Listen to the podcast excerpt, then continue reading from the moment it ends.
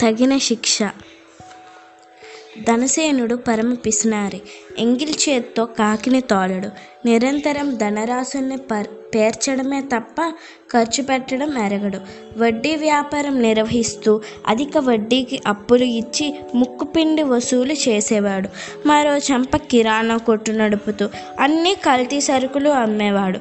పప్పు దినుసులు బియ్యం నూనె మొదలైన వస్తువులన్నీ అధిక ధరలకి అమ్మేవాడు.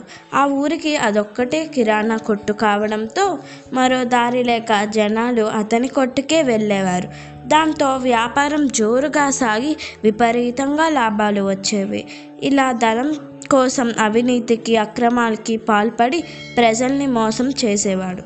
తన పిసినారితనంతో ఇంట్లో అన్నం కూరలు ఒక్క పూట మాత్రమే సరిపోయేతంగా చాలా తక్కువగా వండించేవాడు. పిల్లలు ఆకలి ఆకలి అని ఏడిస్తే నీళ్ళు త్రాగి కడుపు నింపుకోమనేవాడు.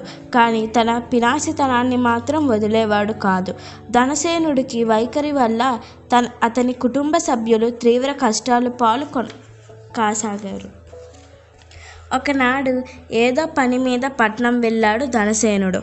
అదే రోజు రాత్రి అతడి ఇంట్లో బందిపోటు దొంగలు పడి ధనం బంగారం నగలతో పాటు విలువైన వస్తువులన్నీ పట్టుకెళ్ళడమే కాక అడ్డు వచ్చిన ధనసేనుడు భార్య పిల్లల్ని దారుణంగా చంపేశారు. తెల్లవారు ఊళ్ళో అడుగుపెట్టి ధనసేనుడికి ఈ వార్త తెలిసింది. అంతే ఆగ మేఘాల మీద ఇంటికి చేరి భార్యా పిల్లల సవాలుపై పడి బోరున విలపిస్తూ మిక్కిలి ధనకాంక్షతో జనాల్ని పీడించి సంపాదించిన సంపాదనని రాసులుగా పేర్చడమే పనిగా పెట్టుకున్నాను.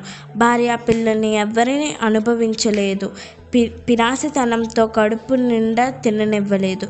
నేను తినకుండా వారిని తిననివ్వకుండా పోగు చేసిన ధనాన్ని చివరికి దొంగలు పాలయ్యింది. అక్రమ మార్గాల్లో సంపాదించిన సంపద వల్ల నాకు ఒరిగింది ఏమీ లేదు. సుఖపడింది ఏమీ లేదు. పైగా భార్య పిల్లల్ని కోల్పోయాను. అవినీతి పరుడైన నాకు తగిన శిక్ష విధించాడు ఆ భగవంతుడు. అంటూ తీవ్రంగా చింతించాడు.